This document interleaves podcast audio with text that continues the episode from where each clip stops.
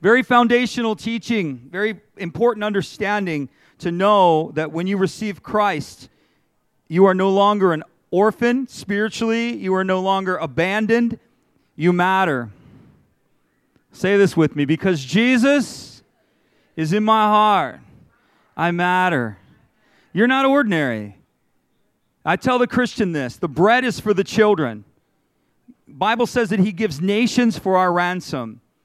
To the, to, the, to the eyes of the Father, the child of God is more important to him than anything or anyone else on the planet. So if somebody's got to lose, it's not going to be the believer. I got news for you. And people go, well, that's not fair. And I always tell them there's nothing fair about favor. That's called favor. And there is nothing fair about favor. Not everybody who is, uh, not every human being is a child of God. Every human being is a creation of God, but only the children of God are those who've received Christ. As many as received him, 1 John 1 12, to them have the right to become the children of God, to those who believe on his name. So we become sons and daughters when we receive Jesus Christ. Bible says you're positioned. You assume the position as a son and daughter. It doesn't mean you're living like it. This is very important too. You grow into your identity. You have babies, right? Little kids. So when, when, you're, when the baby's first born, they don't look like a lot, do they? right? They don't, they, you know, kind of skin's kind of like crazy color, pinkish red, little kind of weird thing going on. Their heads bent to the side, their faces all mushed up. They don't look like a whole lot. But as they grow, they take on the attributes of their parents, don't they? They take, begin to take on the attributes as they live in the household. They begin to take on the attributes of the household. This is what it means to follow Jesus.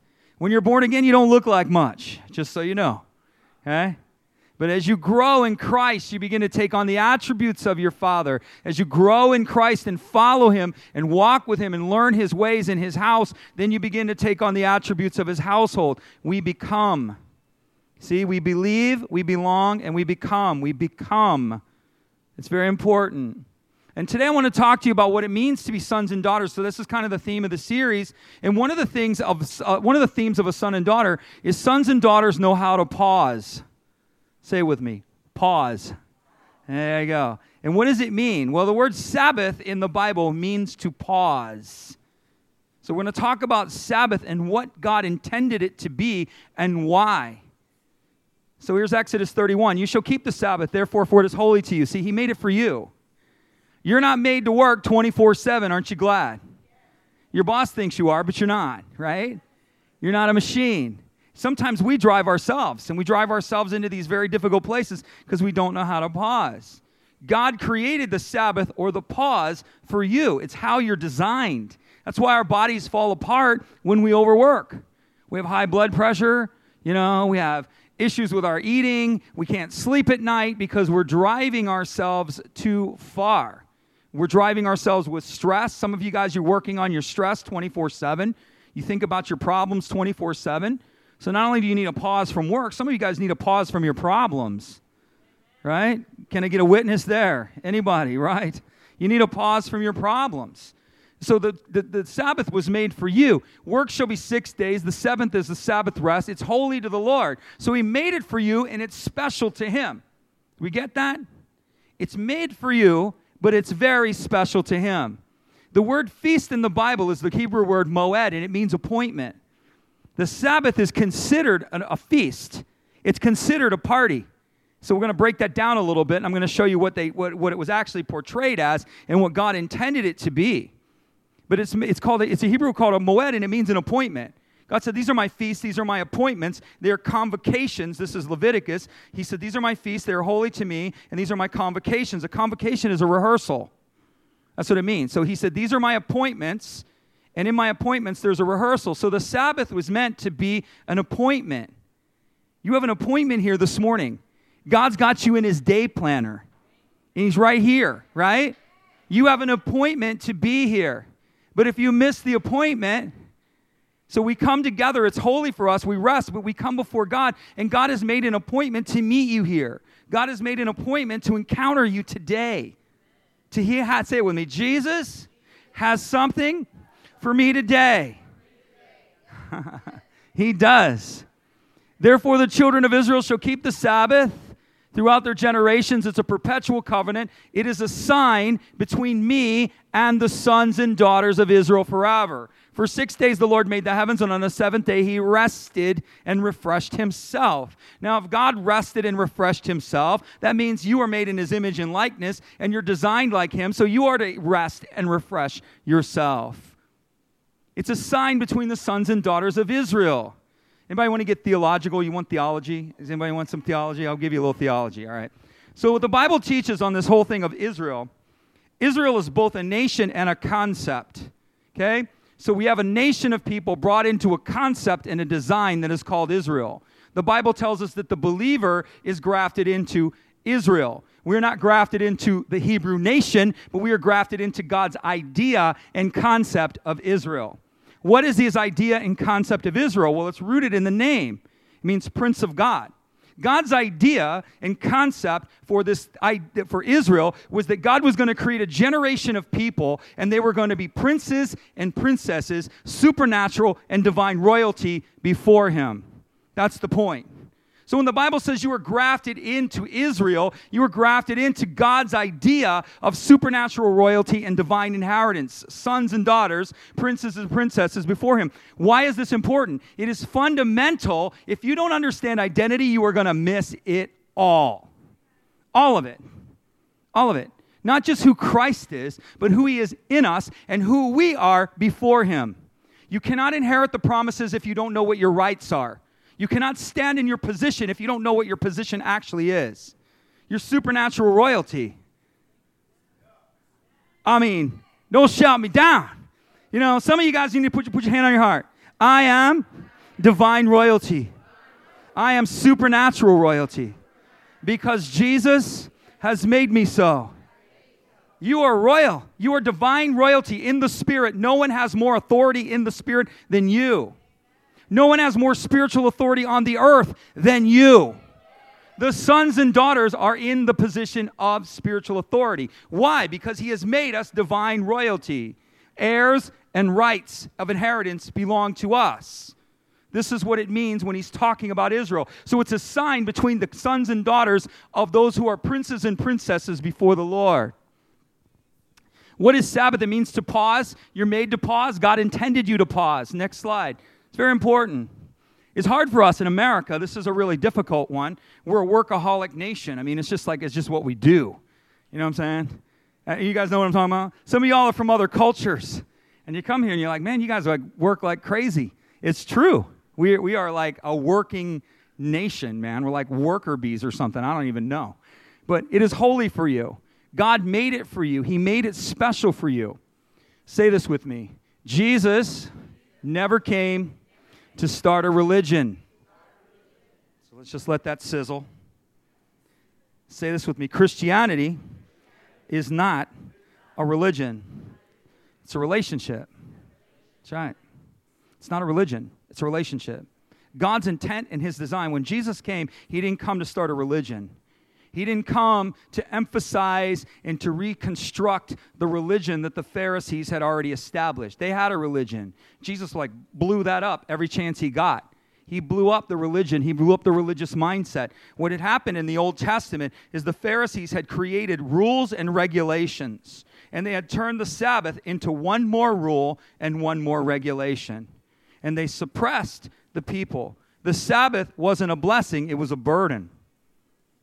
We're designed to rest. What does this word Sabbath mean? It means rest from common work. Right? I hear Christians all the time and they're like going, well, you know, we just don't do anything on the Sabbath. No, it means rest from common work. It doesn't say you don't do anything. Common work. What do you do nine to five? That's what you rest from. What do you do? What do you do? You know, some of us, like, we can't even put our phone down for an hour. You know, we're looking at our emails, we're looking at our text messages, we're tripping, you know. I mean, has the world has the world really changed in the last 20 minutes? I mean, really? I mean, what, what are you really going to miss? But we, we just can't. We're just compulsive, constantly checking our emails, constantly checking our everything. We can't rest. Some of you need to rest from your phone. You don't need to rest from work. You need to rest from social media. You know, come on. I got two of you. The rest of you are like, I don't know about that, Pastor. I'm not too sure. I don't know. they measured people's anxieties. This is how crazy we are. So they took away everybody's smartphone and they put it across the room. So like they're having a seminar and this was a they, they had these monitors on them to measure their anxiety. And so the guy's talking very calmly to them, yet the levels of anxiety among the people being registered was very high. And it was because their phones were across the room. Isn't that crazy? So they're doing a, they're doing a seminar on like how to be calm. And so the guy's talking in very calm tones, but every, nobody has their cell phone. It's visible, but it's across the room. And they have all these like little monitors on them. And their stress level, they were monitoring high levels of stress. Well, the environment wasn't stressful what was stressful is they're freaking out because their phone is across the room. What? Some of you guys should shut your phone off one day a week. I know you guys are going to throw them at. Somebody's going to. I'm going to have a riot in here in a second. But it's true. We need to pause. This is the point. God created the Sabbath in order for us to pause. Rest from common work. This is what Sabbath means. It doesn't mean you and your wife just sit on the couch and stare at each other and go, "Man, I can't wait for the Sabbath to be over." That's how we portray it. It's not the way it's meant. It's meant to not stop working. Stop doing whatever it is you normally do. Give it a break. Worship, spend time with friends, spend time with family, recharge yourself, repurpose yourself. That was the point of Sabbath. That's an entirely different meaning than the one that they presented. Jesus rolls up hard on the Sabbath. He does not play around. I mean, he comes like a Mack truck because they had created this idea of the Sabbath to where nothing would happen on the Sabbath. The Jews had created the system of rules to where if you spit on the Sabbath, you were not allowed to spit on the Sabbath. You could spit Monday through Sunday, but you couldn't spit on Saturday, which was their Sabbath. Because if the dirt moved, they considered that work. They literally had an idea of chickens. It's on my next slide, but you can leave it here. Don't, don't, don't move the slide yet. And the, the, they had this idea of chickens, and they had a debate. This is actually a debate among rabbis. And they said, okay, so Arnold owns chickens. Okay, he has chickens. So if he picks up an egg on the Sabbath from one of those chickens, is that considered work? And they'd go, Well, it depends. Does Arnold just have chickens running around? If he's just got chickens running around, then he picks up an egg, that's not work. But if he owns chickens and he's selling the eggs, well, then he picks an egg up from the, from the chickens that he owns that he's selling the eggs from on the Sabbath, and that's considered work. This is like how hyper spaz they had made the Sabbath. My niece is, was a, she still is, she's a nanny, but she used to be for an Orthodox Jewish family. And on the Sabbath, they wouldn't even turn the lights on because they considered it work. They would sit in the dark on the Sabbath. Oh, how holy. And is, is that really what Jesus meant? Was that what he was intending? I want you guys to sit in this, you know, because it's relationship. What would that tell you about the Lord? Would that reflect his heart to you correctly? You'd be like, man, who kind of God is this? I gotta sit in the dark? I mean, what is this? I can't spit? I can't even go out and get a chicken egg. I mean, I mean what is the deal? That's not what he meant. He didn't mean that at all. And that's why he rolls up so hard and Jesus confronts them hard on the Sabbath. He does stuff in their face on the Sabbath. So what would happen? It'd be the Sabbath would be going on, or it'd be a Saturday, and all the Jewish leaders, the religious leaders, would be walking around. Though the righteous men and women of God would be walking around looking for any violators of the Sabbath. Hey, you can't carry a bed on the Sabbath. Yeah, but I was crippled for 30 years and Jesus just healed me. That doesn't matter. Put that bed down. It's like how absurd this was, right? And they would be walking around on the Sabbath. And so Jesus is walking through the field, and his disciples are hungry, so they get grain. They start rubbing the grain between their, their, their hands to get the shell off, and they start chewing on the gum, the, the grain gum. It's like gummy. And they start eating it. And what happens? The Pharisees saw it. Well, why did they see it? Because they were on patrol, right? We have religious police in our churches on patrol. Oh, brother. Anybody know any of those? I've met a few in my life. I haven't seen any in a while because I've completely distanced myself from that world of those types of persons. Did you go see that movie? I think that movie was rated R, Kevin.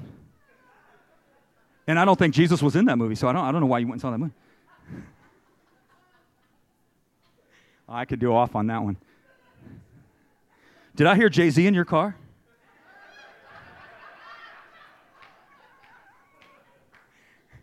I don't think Jay Z was singing about Jesus now. I don't know.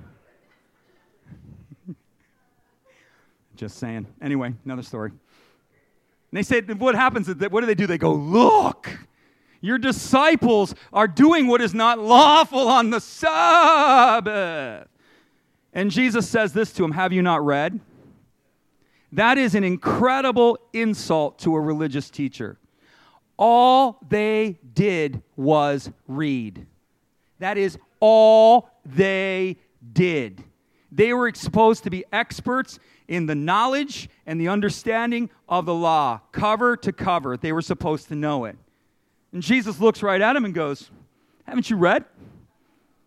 How about that one? And he does it publicly. He doesn't call him over and go, Hey, come here. Listen, I don't want to embarrass you in front of everybody. He doesn't do that. He calls them right out. And he goes, Haven't you read? Don't you understand the scripture? He tells the Sadducees, one of my most favorite stories, they come to challenge Jesus on something they don't believe. And Jesus looks at him, he says, Your problem is, is you do not know the scriptures nor the power of God. How'd you like that one on? It'd be like you being a doctor or whatever it is that you do for a living, and it's all you do, and somebody comes up to and you don't know the first thing about medicine. You know, in a seminar. That would be like an expert. You're in a seminar with all your peers, and the expert is there, and you come up to him and you ask the expert, or you say something to the expert, and the expert goes to you. You don't know the first thing about what you're talking about. I mean, it was an embarrassment, it was a shame, and he offended them, and he didn't have a problem doing it. Not at all. He didn't do it rudely, he did it nicely. And what he was doing was their system had caused the people to drift and move away from the Lord. He will confront that like a Mack truck. If you are causing the people to leave the presence or you are misrepresenting the heart of God, he will come right through it. And they were causing a misrepresentation of God's heart. And the people were not understanding the heart of the Lord correctly. That's why he turned over the tables. Why did he do that? Because they were misrepresenting the character of God. You were making this a den of thieves. You're extorting the people. They were charging exorbitant exchange rates. Nothing in the scripture allowed them to charge the exchange rates, yet they did it anyway. Nothing in the scripture told them they had, to, they had to charge to kosher certify the offering before it was given, yet they charged a fee anyway. And so they were charging fees to worship the Lord. They were, the people were to come with an offering. This was true. They were to come with money and they were come to come with substance. That was required. But what they did is they put a barrier and they said, "Oh, your offering isn't good enough." Or your money isn't good enough. You need to change it for temple money. And so they charged an exchange rate on top of the temple money, therefore ripping off the people and enriching themselves. Or they took the offering and they go, Well, your pigeon looks good, but we're not going to accept it. You got to buy a kosher certified pigeon. Yeah, but I just bought this one for $5.99. Well, that one's not good. But we have one over here for $59.95. And we can guarantee you this is an acceptable offering. And why did he why did he flip? Why did he drive them out with whips? Why did he crack them on the backside and throw all of their merchandise out? Because they were misrepresenting the heart of God. This is exactly what's going on here. They are misrepresenting the Lord. They are making the Sabbath a burden and not a joy. They're making the Sabbath a burden and not a delight. So, in case that wasn't enough, same chapter. So he leaves this group, and where's he go? He goes to the temple. And what does he do there? He does it again. He does it again. So it's like, okay, he offends this group. He's like, okay, everybody rightfully offended. Okay, we good? All right, I'm going to go over here now. I'm going to offend these guys. And he goes in there and he says, And behold, a man with a withered hand. And they asked him, Is it lawful to heal upon the Sabbath? And it said they looked at him with intent to see if he was going to do it. And Jesus looked back at them with disdain. There's only a few places in Scripture where Jesus was mad. And in this place, he was mad. He was mad because of the hardness of their heart and the callousness of their heart. Here's a man with a withered hand, and he's setting him up, and they're all looking at him to see if he's going to do it, if he's going to heal on the Sabbath so that they can accuse him. And I love Jesus' response. He looks at him, he knows what they're doing, and he goes, Hey, stretch out your hand. He didn't back down, he didn't cower. He didn't go, Well, I'm just fairy Jesus. I'm just the Jesus that's all about love. You know, I don't want to offend anyone. I don't want to say anything or do anything that's wrong. I don't want people to get mad at me. He did it anyway. He said, This is righteousness. This is truth. This is the heart of God. And you can love it or you can leave it, but I don't care. That's how he treats us. He told Peter, You leaving? Peter's like, Lord, they all left you. And he's like, You want to go too? Door's right there. You guys want to leave? Oh, Jesus would never do that. Man, you have a, you, you, I don't know what gospel you're reading but that's how he is. He does not cater to your whims or your will. He summons you to follow him. That's what he does. He says, Follow me. That's it. Well, I don't agree. He says, Well, follow me even if you don't agree, but follow me. I'll help you along the way. That's the point. They looked at him that he might accuse him. Next slide. Why did he do this? Because Jewish belief comes from righteousness was in the law. He did it because they had a false belief system, and he did it because they were falsely representing God to the people. That is a huge problem. A misrepresentation of the heart of God to the people is a huge problem to the Lord. Huge.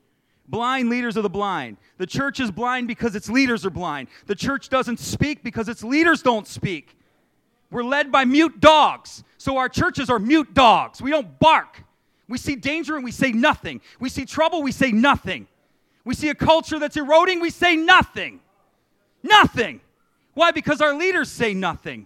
God said, My watchmen are mute dogs. They will not bark at the sign of trouble. They're worthless.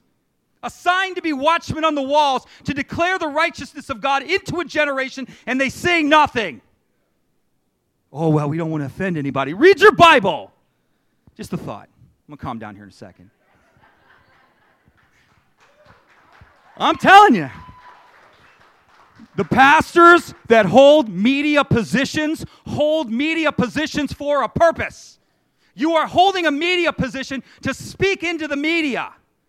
But we just want to make everybody happy. We just want to give everybody a massage. Oh my gosh, CNN won't interview me anymore. Who cares?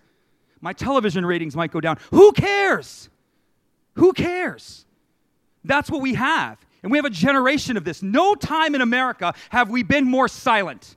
Look back on the generations. The pastors that held media positions spoke into the culture, all of them. Whether you liked him or whether you didn't like him, I'm not pointing that out. Whether you thought he was a poor, great person or not, nonetheless, they held their position rightly and they spoke when they had the opportunity to speak. Not now. We're just all champions for Jesus. We're all friends, big brothers, hold hands, sing kumbaya. Jesus loves everybody. We don't want to say anything that's not loving. We don't want to say anything that's not kind. We worry about offending people. What about offending the Lord? What about offending Him? What about not taking your position correctly? And we wonder why the church is silent. Its leaders are silent. People want to point fingers at the church. I tell them, it's not the church, it's the leadership. Jesus said they're blind leaders of the blind. The blind are doing nothing but following blind. That's all. The dumb dogs are doing nothing but following dumb dogs. That's the point. And we have got to make up our mind where, where we are, who we are. We got to find out how do we engage in this conversation. And the people that hold those positions and those positions of influence, look, I'm a little dude on the backside of the wilderness, but I don't have any problem telling you what time it is, right? I don't have a camera in my face, but if I did, I wouldn't have a problem telling people what time it is. It's the truth. We have to be these, we have to do that. That's not right. Well, who says that's not right? I think it's right. Well, who are you? Who are you? Righteousness is not determined by people, it's determined by the Lord. It's not determined by a government, it's not determined by popular vote, it's determined by the Lord. And we are a people of his righteousness, whether the rest of the culture is or not. We are the salt of the earth, which means we're a little salty, we're a little different, we're a little tang. Everybody else is bland. Ooh, man, those Christians, whoa. Something's coming out, something's going to happen. That's the point. They held a position that alienated people from God and misrepresented the heart of the Lord. And he had a problem with it. They taught it. It was a high value in the culture, and they used it as self righteousness. So they would be the ones keeping the Sabbath. Therefore, they are superior to you. And they would keep you under the authority of them because they were superior to you. They had the whole model of leadership upside down. They had a top down leadership gospel is bottom up leadership. The pastor's role, the leader's role is to elevate the people. That's the point. The people don't, that's the model of the kingdom. The Gentiles do it this way, you don't do it this way, you do it this way. That's the model of the gospel.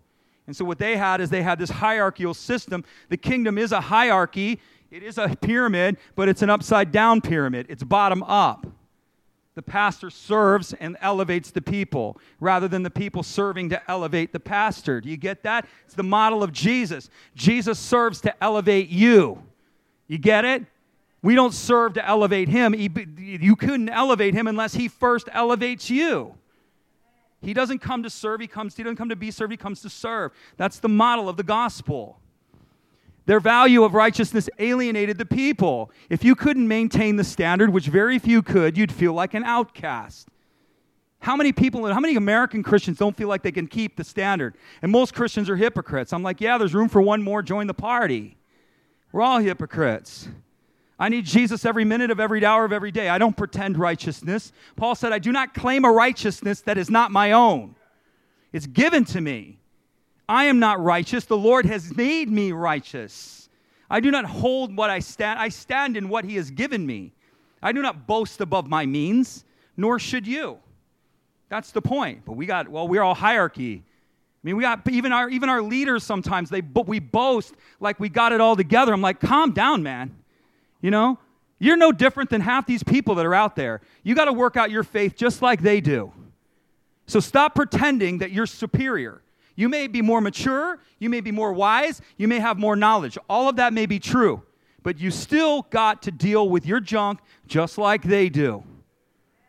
That's the honesty that has to happen. Pastors can't even hold the positions that they put themselves in. That's why they fall right and left. Because they don't stand up there with trembling. Paul says, I was not in front of you other than with meekness and trembling. In other words, I didn't have it all together. I was with you in meekness and trembling. I didn't come to you with even eloquent words. I came to you in demonstration and power of the Spirit. I didn't come to you with my dazzling display of my own personality. I didn't come to you with my flowing robes and my Armani suit.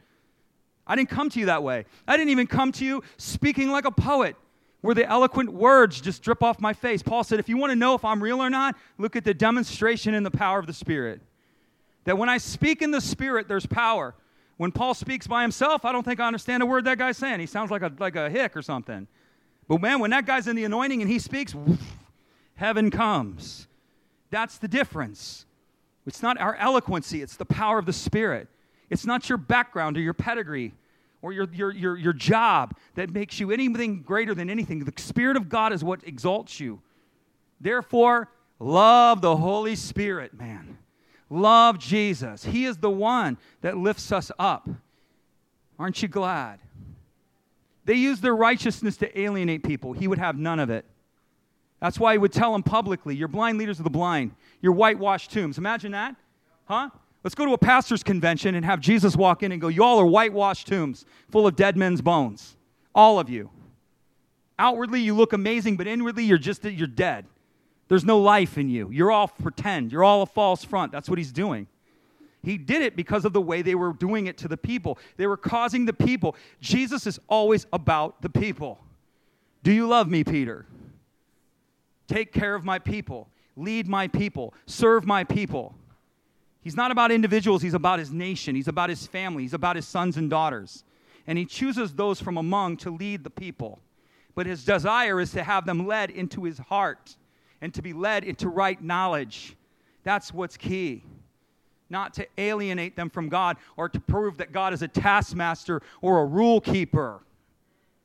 Jesus isn't a rule keeper. He broke every rule there was to break. He offended every religious standard that they had. There wasn't a religious standard that he didn't break. I mean, they're constantly offended at him. You don't wash your hands? I'm offended. You eat with sinners and tax collectors? How dare you? You drink wine and you go to buffets? You're a glutton and a drunkard. I mean, they're constant. He, he railed, he broke every rule there was to break. So if you think he's a rule keeper, he's not.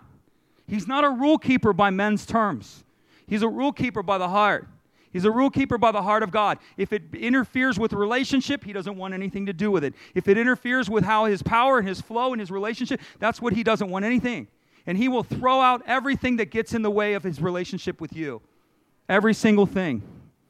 Every single thing. Anything that is interfering with his relationship and his flow in your life is what it's idolatry. It's what he's trying to get rid of. It's true. He wants his people taken care of. He wants his people to know his heart. Their righteousness had to, Jesus said to his disciples, Your righteousness has to exceed that of the Pharisees. That would freak you out. If you were raised in a culture where the most holy people were the Pharisees, man, if anybody's getting into heaven, it's that group.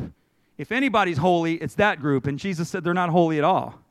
Unless your holiness goes beyond that, you're not getting in. And you'd be like, what? What? What? What do you mean? He said the same thing when he said it, he said it's easier for a camel to go through the eye of a needle than a rich man to enter the heaven. And Peter said, then who can be saved? Because to them, the prosperity was a direct correlation between God's favor. Well, they're rich because God favors them. They had, they had that all messed up too. Wasn't true at all. But now righteousness of God is apart from the law is revealed. They believe that righteousness came through the law. And if righteousness came through the law, then they need to know all the rules in order to keep the law, in order to be righteous.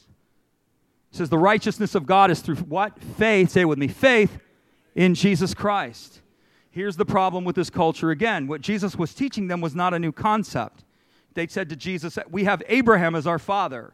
Jesus said, Don't say that. I'll bring Abraham's sons out of these rocks. But nonetheless, they claimed Abraham as their father, but they didn't understand where Abraham's righteousness came from. Abraham was not made righteous because of the law. Abraham was not made righteous because he kept rules. It tells us in Genesis what made Abraham righteous. Abraham believed the Lord, and it was accredited to him as righteousness. He had faith unto the Lord. He had faith unto God's salvation. He had faith unto God's promises. He had faith unto God's character.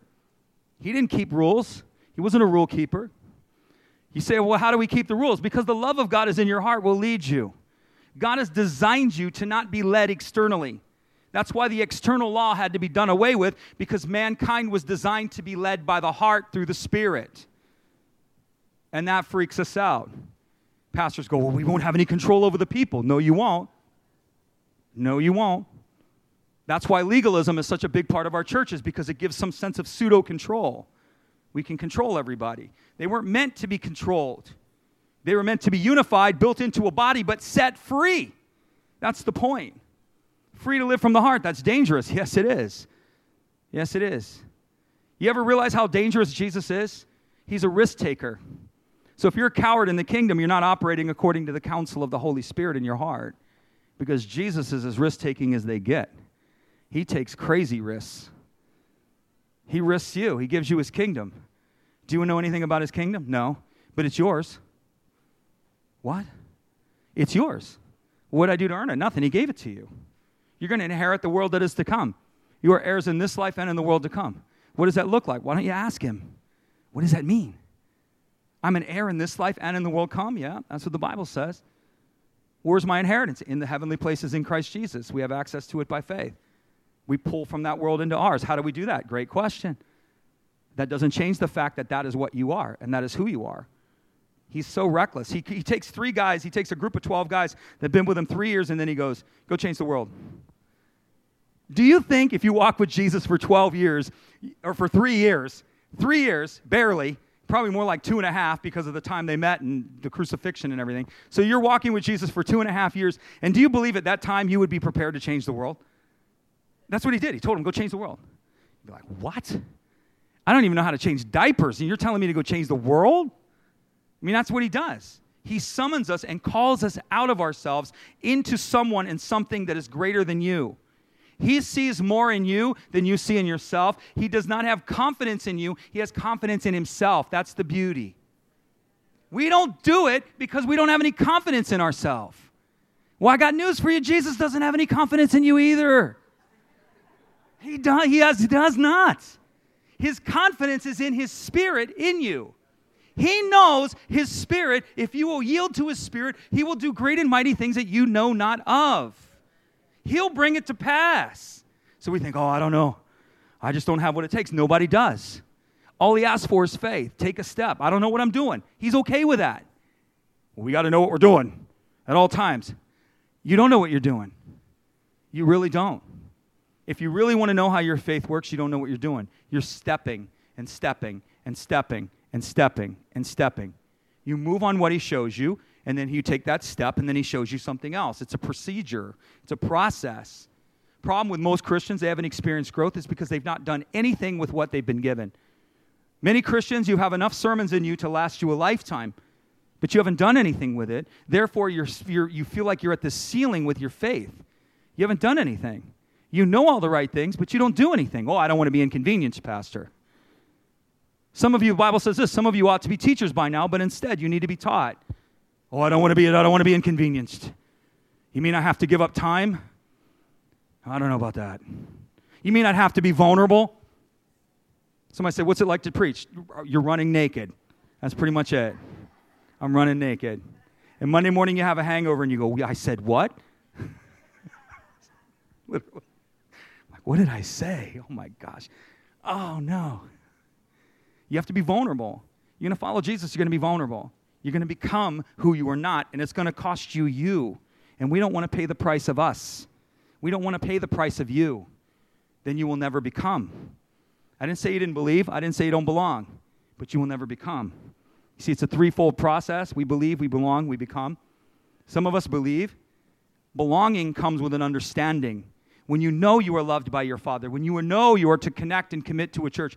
Belonging comes when you start getting your identity right and you start getting the purposes of your identity right. Becoming starts happening when you start stepping into what you are not. We have lots of believers and lots of belongers, but we don't have a lot of becomers. Jesus is a destiny driven God. He calls us to become. Become. You've got to start stepping in. You've got to start taking risks. What has He told you to do? What do you know to do? Well, He hasn't told me anything. Well, what do you know to do that's right? Do you know that it's right to invite your neighbor to church or to witness to them? Well, let's just take witnessing out of the equation. Let's just talk about invitation. Do you know that's right to the Lord? Do you do that? No. Do you know what is right? What is right that He's already told you? And I could list a whole bunch, which I won't because that's not the point of my, what I'm trying to say. What do you know to do this right that you're not doing? That is your stagnating point to becoming. Uh, I want, you know, do you know to give your tithes and offerings? The full tithe, not a tipper. Do you know that? Oh my gosh, you're offending me. Well, then, do you do it? You know to do that is right, but you don't. And so you're not going to go any further until you start stepping into that. I don't believe that. Well, I, will wait around for 20 years and you're going to, and you, I'm going to tell you it's true. Until you start stepping into what you already know to do, nothing will activate. Nothing. It's true. That's right. Come on, you can clap. We come to church. You are called to belong to a family. We have an orphan generation of American Christians that don't believe they should commit and connect to any church. We should come when we feel and do what we want. You are an orphan generation, and you will never know the fullness of sons and daughtership until you commit and connect to a church. Get involved, be a part of it. If it's uncomfortable for you, if it's not your scene, he didn't say he, he that doesn't matter to him. You ha- it is right to the Lord. Do not forsake the assembling of yourselves together, as is the manner of some.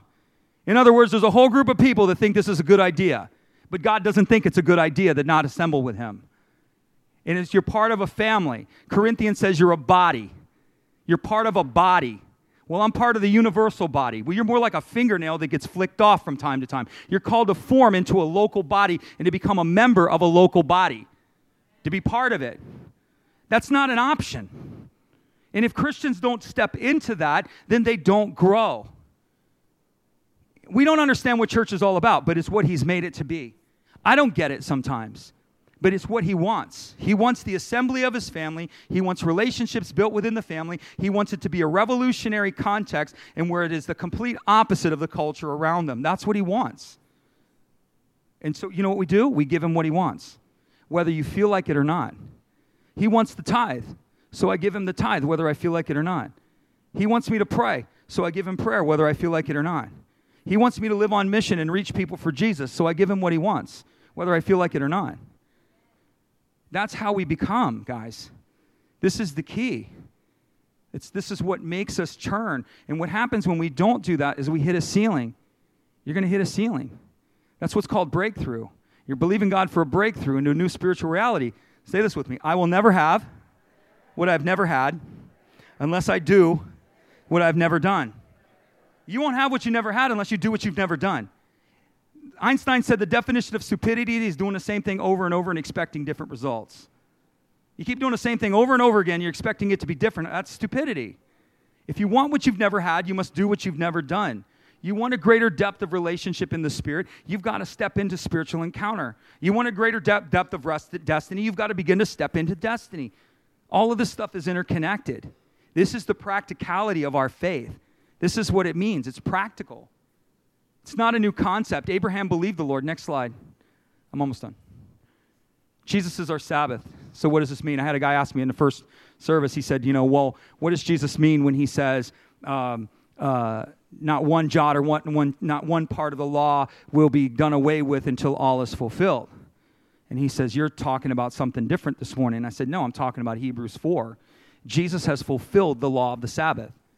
So, Jesus, when he says that, is talking in future tense. Everything will be done away with once it's fulfilled. Blood sacrifice has been done away with because it's been fulfilled. In case you know, we don't have to offer up the blood of animals because Christ has fulfilled it, yet that's in the law. The law of the Sabbath, or the written requirements that were attached to the Sabbath, have been fulfilled. Christ now liberates the Sabbath. So now what we give him is a free will offering. Where they had to do it by mandate, we give it by the heart because that's always what he wanted. He wants it from the heart. What does the Sabbath do? It symbolizes royalty.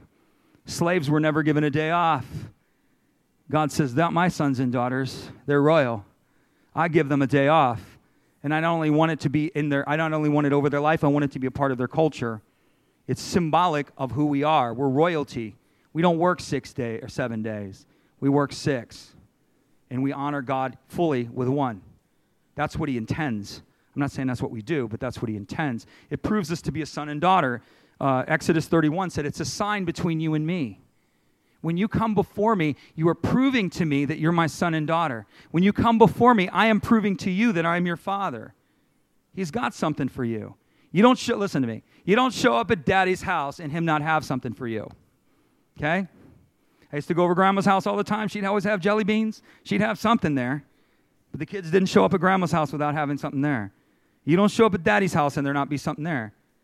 You say, well, where do I find? There's lots of opportunities. We try to put all the goodies on the low shelf. Some of you need a worship encounter. We have a worship encounter. You need prayer. We have prayer teams. We have spiritual encounter afterwards. You want the cookies? Come and get them. Come and get what you need. Come and receive what you need. He's got something for you. We don't do ministry fast food. You know, we're not just trying to pump you up with sugar and send you out the door. We're trying to encounter you and bring you into a depth of spirit. It proves this as a sign. It testifies. What's it testify?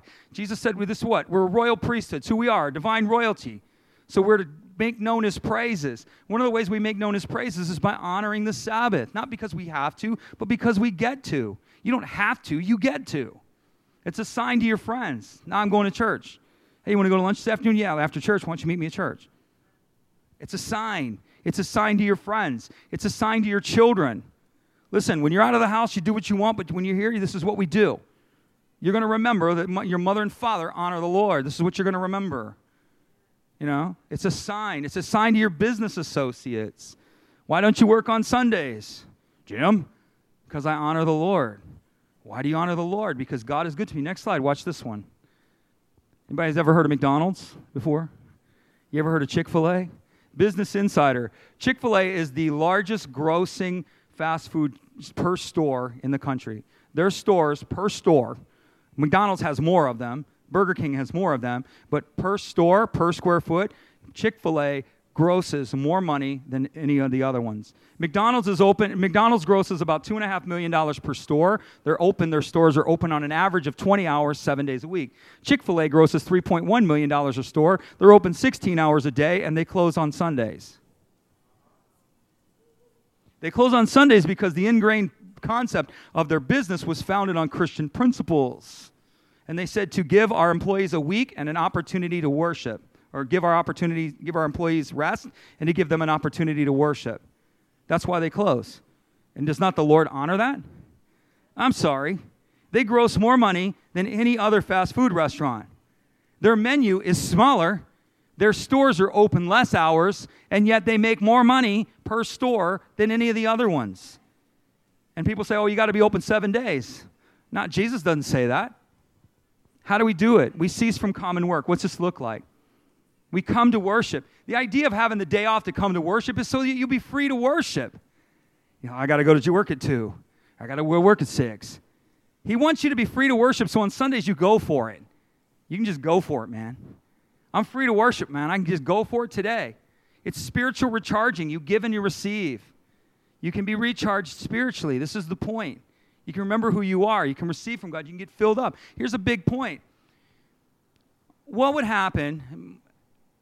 we come to church, you have all these problems. And when you come before the Lord, He has something for you. Okay? I just tell from my own experience. I used to carry a piece of paper in my back pocket when I would come to church. I used to carry a pen and a paper in my back pocket. When it would be worshiping, I would be writing stuff down because God was revealing things to me. He would be answering me. Because I was honoring Him, He was honoring me. Honor creates access. So I would come, I would be in a worship experience, I'd be writing stuff down. I'd be sitting in a church service, the pastor would be speaking, and God would be giving me revelation. Revelation into the things that I asked him for, or revelation into things that were completely even unrelated to what the pastor was saying. He was giving me something. You understand? When you come before the Lord, He has something for you. You're wondering how to solve your problems, He's going to give it to you. That's right. Come on. Yeah, it's true. Some of you guys know what I'm talking about. It's because it's the only time He can get you to pause and be in His presence. What if you came expecting something from His presence? What if you came hungry? We do fire starters, right? And I forget last week, uh, Lily, you brought a gal, and she came in and she was believing God for a prophetic word. And like the whole, and she didn't, she said this kind of at the end, the whole room was giving her word, and she said she came expecting God to give her a word. When she came hungry, she was already pulling on the atmosphere of heaven. She was already pulling. And because of that, it all went in her direction. It was crazy. What if you came expecting? I guarantee you it's going to go in your direction. What if you came expecting? It's going to go in your direction. Isaac sowed in the time of famine and he reaped a hundredfold. You hear me quote that. Isaac's, Isaac is uh, Abraham, Isaac, and Jacob, son of Abraham. He's there. He's in a land. There's nobody's stock market's down. Nobody's making money. Everybody's business is down. It's, it's just really terrible. The verse before that says, Isaac saw the Lord. Isaac encountered the Lord. And then it says, Isaac sowed in the time of famine and reaped a hundred souls. Well, how did he know to sow? Because he encountered the Lord, you see. And he encountered the Lord, and the Lord told him, sow. I guarantee you, when Isaac was encountering the Lord, he's like, uh, Jesus, you know, we're in a famine here, and uh, I really don't know what to do. And the Lord instructed him. That's probably how that dialogue went down, something like that. God has a word for you. What if he gave you a word on Sunday, one day, that changed your all, the, all six days? What if on Sunday you received such wisdom, such courage, such charge, such purpose that the rest of the six days went easy because he gave you a word? And come on, it's so true. It's so true. You should come expecting and you should come letting him do it. And, you know, write it on your phone, write it on a tablet, whatever it is. I used to come hungry. And you know why? Because I didn't know anything, man. I didn't have any good ideas. I came from nothing. And Jesus said, I'm your all in all. And you know what I did? I took him at his word and I would come hungry and I would come for wisdom and I would say, Speak to me, Lord. And I'd be in worship service and there'd be something I prayed about two weeks ago. You uh, know, you know, we're singing a song and all of a sudden, boom, he starts telling me something. He starts answering the prayer that I prayed two weeks ago. And I learned to carry the paper and a pen before the days of phones. And I learned to carry the paper and a pen because I would forget it by the time I got home most of the time. He would give me a revelation and I'd be like, you know, and then when I would write it down, I would remember if he, if he tells you something under the anointing, He's telling you something. You understand? People go, well, How do I know it's the Lord? Because it's under the anointing. If you're under the anointing and He's telling you something, He's speaking to you. Spiritual recharging, last slide. How, it's for friends and family. This is the other idea. So it's to worship, honor God. It's to have fun with friends and family. It's a time go go have lunch and dinner without constraints. Go and hang out with people. Reconnect with your friends. Reconnect with your family. That's what Sabbath was designed for. To honor God, to receive from God, and then to reconnect with family. It was also for leisure time. Do something enjoyable. What do you like to do? Somebody goes, I like to sleep. Well, take a nap. You know? Do something enjoyable. If you like to go bowling and just knock over some pins because it gets the stress off, go do that. I tell people, go to the park with your family. He's like, I don't know how to interact with my wife and kids. Take your wife to the park, put the kids on the merry-go-round, and you just sit there and stare into her eyes and go, I understand. Every, let her talk. And you just go, oh, poor you. Mm, yeah, I understand. Wow. Wow. I'm just telling you. But it's we're designed to pause. This is the point. Do something. And so this is what it should be right? So it's not a burden, it's about relationship. Did I make my point? More than enough, right? All right, I love you guys. I bless you guys.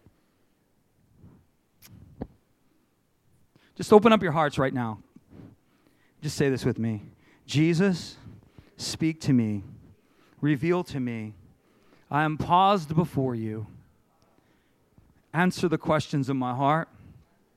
Give me strength for the weak. Give me power to go through the processes that are set in front of me. Where I lack wisdom, release wisdom. Where I lack courage, release courage. Where I lack faith, release faith. And where I lack strength, release strength. In Jesus' name, amen. Now, let me bless you. May the Lord bless you. May He keep you. May He cause His face to shine down upon you. And may He be gracious to you and give you peace. And may you forever live within His favor. In Jesus' name. He loves you. God loves you. We love you. Fire starters is at 3. Discover Elevates over there. Have a great week.